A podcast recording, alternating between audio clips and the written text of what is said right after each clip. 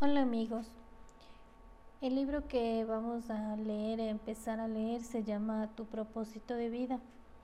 Hay un mensaje muy bonito en su portada que dice, hay dos días importantes en tu vida, el día que naces y el día que descubres para qué. Esta es una saga de libros que se llama La voz de tu alma en su escritor eh, se llama Laín García Calvo.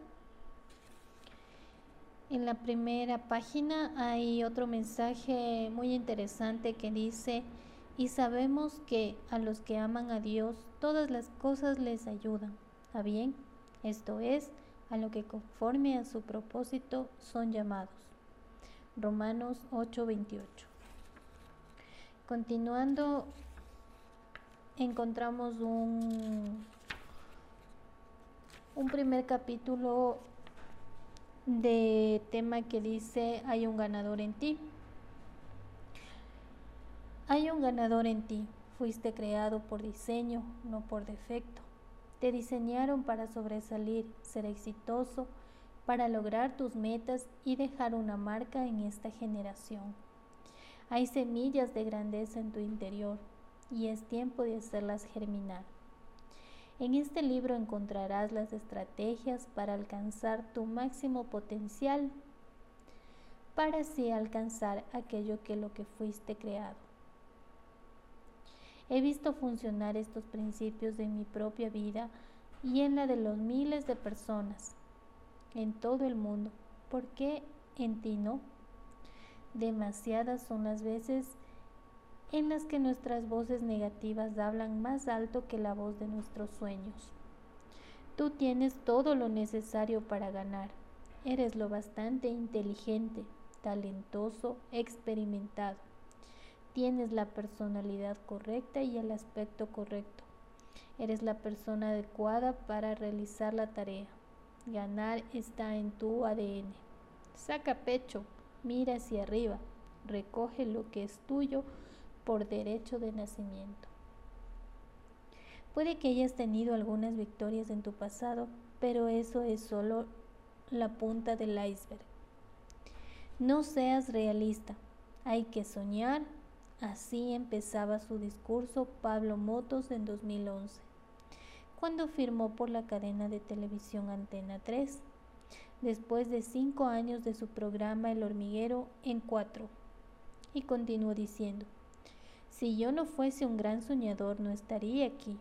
A mí me dijeron que no valía para la tele, que era bajito, que no tenía barbilla, que lo dejase y toda mi vida he tenido que elegir entre el amor y el odio. Y he elegido el amor. Y aquí estoy porque soñé y porque mis amigos me ayudaron a soñar. Mis amigos son los colaboradores que conocéis. También Pablo terminó dando las gracias al equipo que dejaba atrás y a los espectadores. Qué lección de vida, y es cierto, Pablo no tenía las estadísticas de su lado. Muchas personas no confiaban en él, pero algunas personas de su entorno sí lo hicieron, y escuchó su voz, y escuchó la voz de su alma, que le decía que él sí podía. Estoy seguro de que no lo tuvo fácil, que fue criticado, que fue envidiado, que muchos hubieran querido verle caer, pero la verdad allí está. Contra todo pronóstico se ha convertido en uno de los programas más vistos en la televisión por donde han pasado las más grandes celebridades del mundo, como Will Smith y prácticamente todos los actores de Hollywood. ¿Cuántas veces hemos creído que no éramos suficientes? ¿Cuántas veces nos hemos acogido a la excusa de que aquellas personas tienen más éxito que nosotros porque tienen algo más que no tenemos? Más dinero, más inteligencia, más conocimiento, más amigos, más altura, más guapura, más autoestima, etc. Y no es ninguna de esas cosas lo que marca la diferencia, sino el hecho de atreverse a soñar y creer que lo vamos a lograr. No dejar que tu mente trabaje contra en tu contra, sino lograr que tu mente trabaje para ti. No importa si tu sueño es ser presentador de televisión, actor, estudiante, funcionario, artista, escritor, médico, en realidad no es tan importante qué sueño tengas, pero sí el hecho de que sueñes y que lo hagas en grande.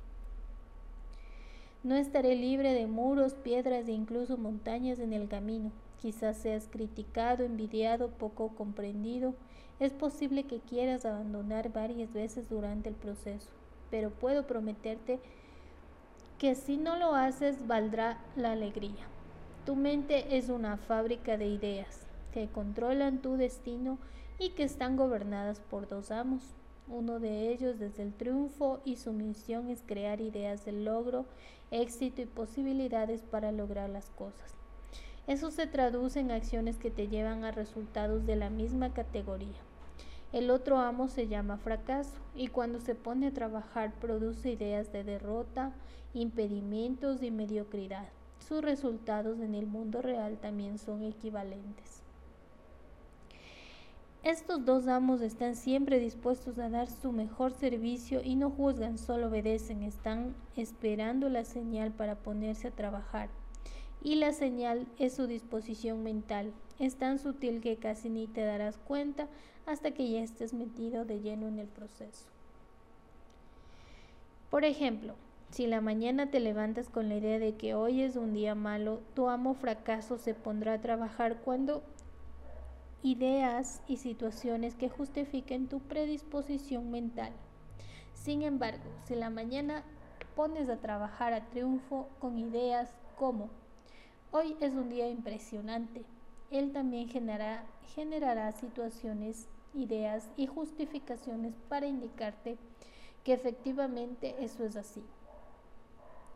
Como en la vida, cuanto más pongas a trabajar a cada uno de ellos, más fuerte y diestro se volverá en su labor y más tiempo ocupará en tu mente. Tú eres el resultado del trabajo de cada uno de ellos. Este libro pretende desafiarte a que despidas a tu amo, fracaso, y a que pongas a trabajar a tu tiempo completo a triunfo.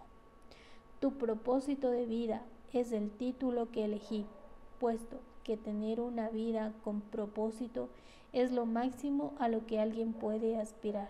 Podría haberse llamado Camino a tu bendición, porque es exactamente lo que pasará si sigues las pautas que aquí se mencionan.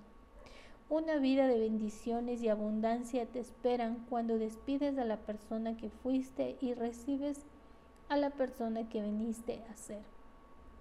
A medida que pongas en práctica estos principios, pasarás a un nuevo nivel del destino. Verás que el universo se despliega ante ti.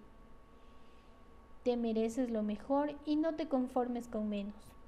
Tú sí puedes y lo harás.